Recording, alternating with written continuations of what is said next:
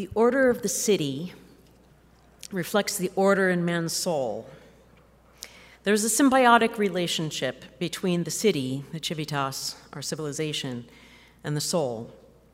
When there's disorder in the city, it seeps in and infects the soul.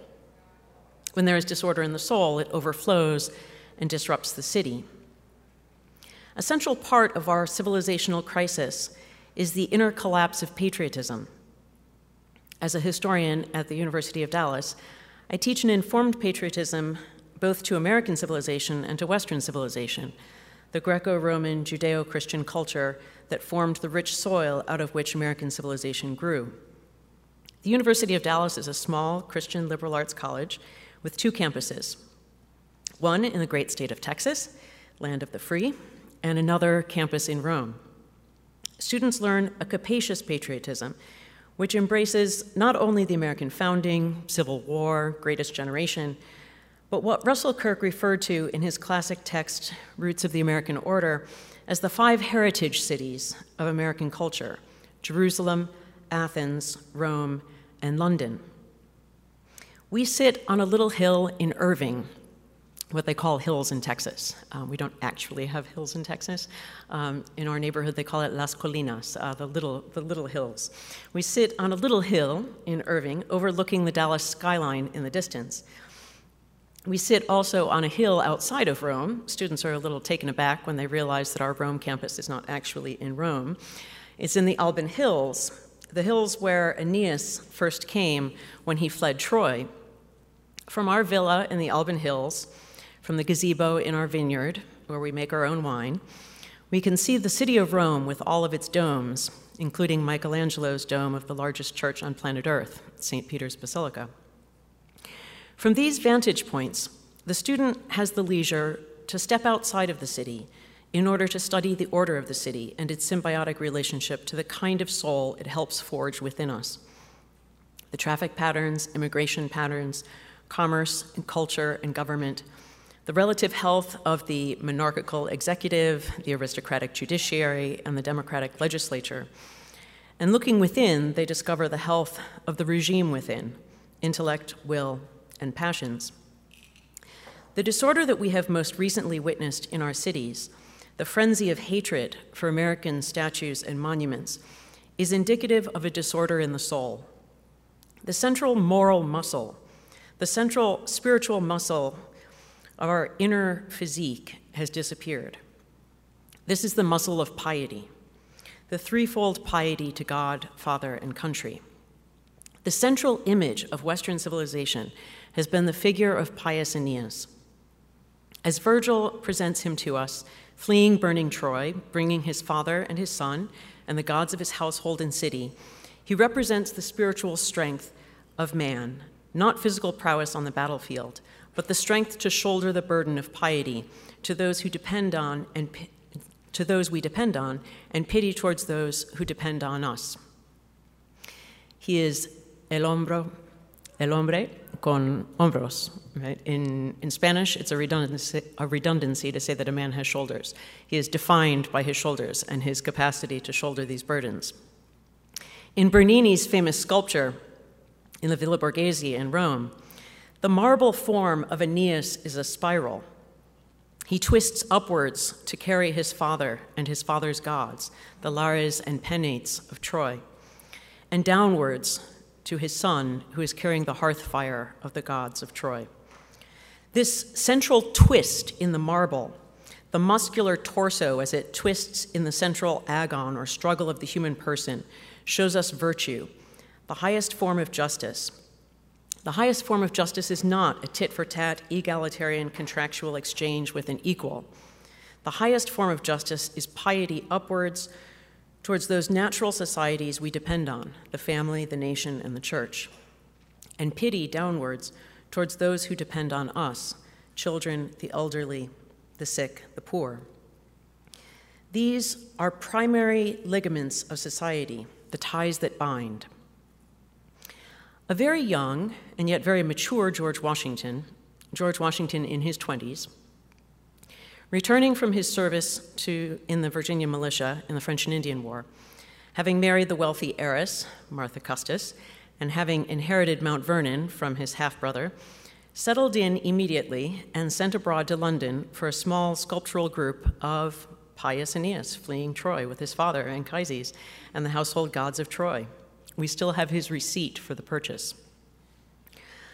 Along with owning this central image of Western civilization, Washington also had in his library at Mount Vernon a copy of the book which has become the central textbook of moral philosophy throughout the Middle Ages and in both Britain and the British colonies in the 17th and 18th centuries. Cicero's book on duties, De Officiis, Marcus Tullius Cicero's De Officiis, or as the 18th century liked to uh, refer to it um, kind of colloquially, just Tully's offices. Um, Cicero's book on duties. This is also a book that John Locke, in his treatise on education, said was the most important, significant book to place in the hands of the young. Cicero, the Roman orator and lawyer, political philosopher who opposed Julius Caesar, had become St. Thomas Aquinas' go to footnote for a handy dandy definition of natural law whenever St. Thomas just needs, you know, to, to cite a definition of natural law, he goes to Cicero's book De Inventione, book 2, 53. Justice is a habit of mind that attributes its proper dignity to everything, preserving a due regard to the general welfare. Its first principles proceed from nature. Subsequently, some practices became established by universal custom from a consideration of their utility, Afterwards, the fear of the laws and religion sanctioned proceedings that originated in nature and had been approved of by custom. Natural law is that which has not had its origin in the opinions of men, but has been implanted by some innate instinct, like religion, affection, gratitude, revenge, attention to one's superiors, and truth. Focusing particularly on religion and affection, Cicero says, Religion is that which causes men to pay attention to and to respect with fixed ceremonies a certain superior nature which men call divine nature. Affection is that feeling under the influence of which kindness and careful attention is paid to those who are united to us by ties of blood or who are devoted to the service of their country. In this Ciceronian natural law tradition, which is both a classical and Christian natural law tradition, the virtue of justice, quite simply, requires love of our nation. The nation, like the family and the church, is one of the three natural communities, the three necessary societies that are constitutive of our very human nature. I like to imagine three intersecting circles the family, the nation, and the church converging on the person. Deracinated, cosmopolitan, modern man tends to imagine that we arrive on this earth as a lone individual and that the only groups we belong to are egalitarian and contractual, motivated by our own self interest. But in reality, each person emerges from pre existing communities. Each person is birthed forth, already indebted and obligated for the very conditions of their existence. Man is a naturally social animal. Aristotle described man as a political animal. It is Thomas Aquinas on the other hand, who always likes to remind us that man is a social animal, that he belongs to communities that are antecedent to and prior in obligation than the state. Thus, man's natural obligations to family, nation, and church, his duty of filial piety, patriotism, and religious veneration, arise from rational reflection on his own existential condition of dependence. Let us pause for a moment to bask in the light of this insight into the human condition. This is not a political ideology, a description of how things should be or ought to be in a perfect utopian world. This is political realism, taking into account the reality of human nature. Each of these circles or societies are dominated by some non negotiable relations of the human person. Let us look at the family first.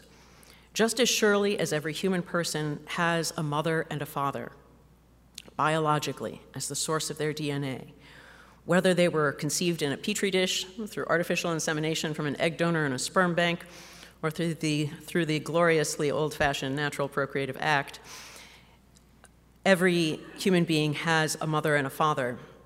Every human person also has a here and a now And this is where we turn to the nation. Every human person has a time and a place, a birth date and a birthplace. It is not possible to be a bodily reality without extension in space and time, and we all began our temporal spatial existence sometime, somewhere. Much as I might wish to live in first century Palestine or 13th century France, I cannot escape the reality of being born in 1970s Chicago. And the church?